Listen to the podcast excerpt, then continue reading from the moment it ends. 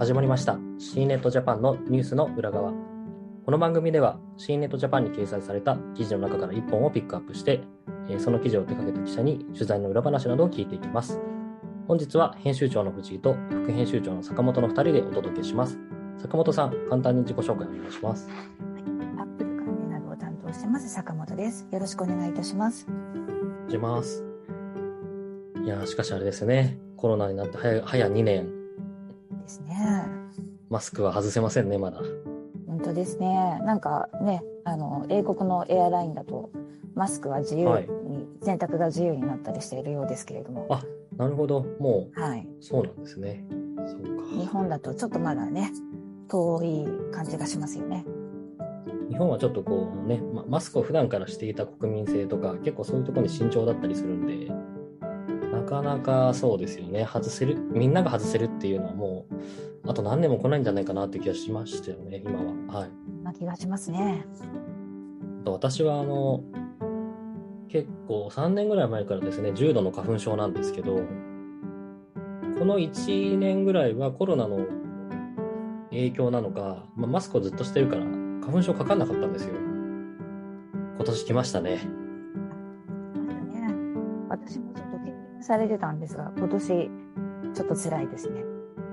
完全復活しましてもうねくしゃみ喉痛い鼻水止まらない。もうそんな日々をずっと送ってますね。辛いですね。でやっぱりそんなマスクだからこそですねあのストレスになっているのが、まあ、私 iPhone ユーザーなのではいあのやっぱり Face ID での顔認証のロックがマスクをいちいちこうずらさないといけないっていうもうストレスでストレスで。よくわかります。私もです。アップローチをね、はい、使っていてもなかなかね全てが使えるわけじゃないので顔のロックは外せてもあの Apple Pay とかあのアプリ購入時の承認とかなかなかフルではねできなかったので辛いところですよね。そうなんですよね。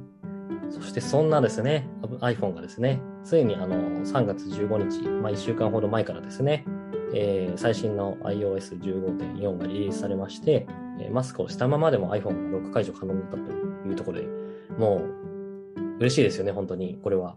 本当に待ちに待った機能ですよねこれは。はい。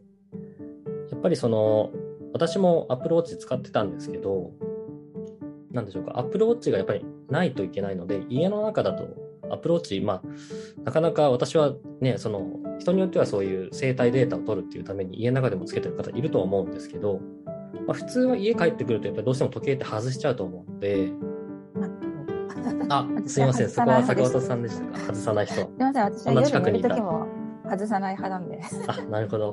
いや、でもその方がね、データは全部取れてると思うんで。そう、睡眠データまでがっつり取る派です。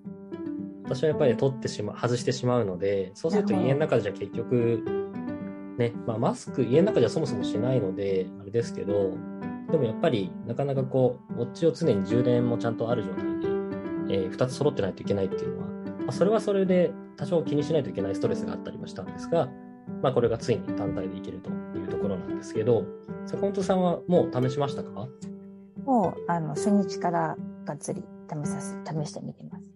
あ、私もですね、えー、待ってましたという感じで試したんですけど、これぜひ、それぞれの感想を話すべきだろうなと思うんですけど。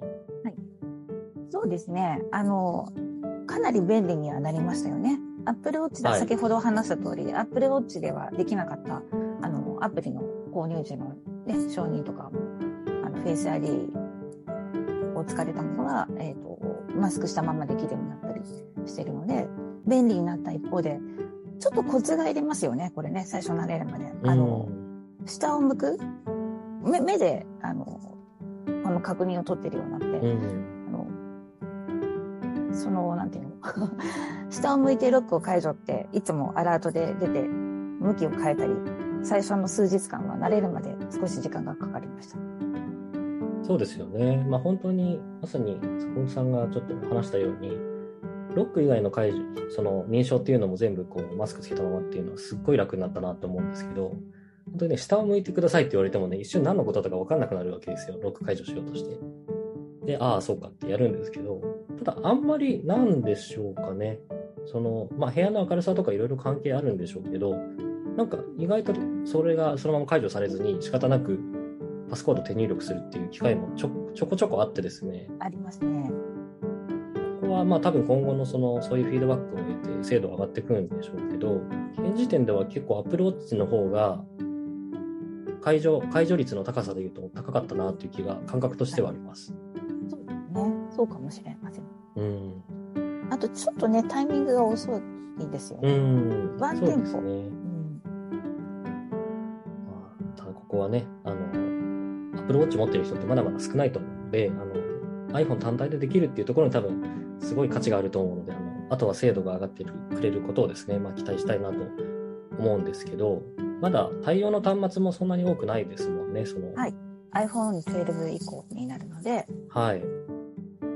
そこでもまだハードルがね、ちょっと高いですよね。そうですね。まあ、でもこれを使いたいがために買い替えるっていう人は一定数いるだろうなっていうぐらいのインパクトはありますよね。うん、ありますね、ありますね。うん。ちょっとそこは、あの、はい、ちょっと今後に期待ですし、あと結構マスクの時代ってその Face ID がえー、いちいち面倒くさいからこそあえてそのタッチ ID がまた再評価されてあの今回の第3世代の iPhone SE とかもタッチ ID ついてますけどそっちをあえて選ぶっていう方もいると思いますけどこの機能が追加されることでまたその辺のなんかこうね選び方に影響が出るのかなみたいな気もしますよね。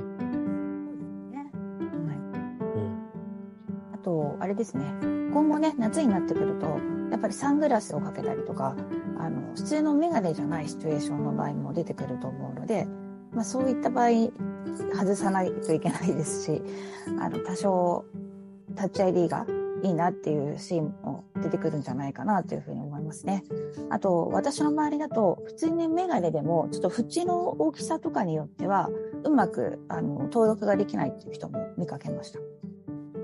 なるほど。いやでもそこはきっとアップルのことなんでいろんなメガネにも対応できるようになりますよ。そうですね。きっとなると思います。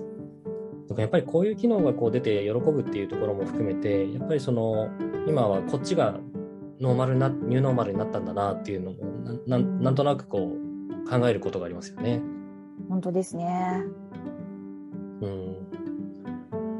まあちょっと今後もなので、多分これに限らず、そのコロナだから、ウィズコロナだからこそ求めてる機能、今不便だと思われている iPhone の機能、スマホの機能って、まあ、あると思うので、まあ、そういうものはどんどん Apple から出てくるかなと、えー、思いますので、ちょっとそういうあたりも、ね、シーネットだと多分、そういう予想記事もたくさん海外は出てくるのかなって気がしますね。ですね。なんか願わくば両方搭載してほしい。確かに。ですね。はい。と、はい、えー、今日はそんな感じでちょっとコンパクトですけれども、あのー、はい、えー、待望のマスクをしたまま iPhone ロック解除の機能について、えー、坂本さんと話しました。坂本さん、ありがとうございました。ありがとうございました。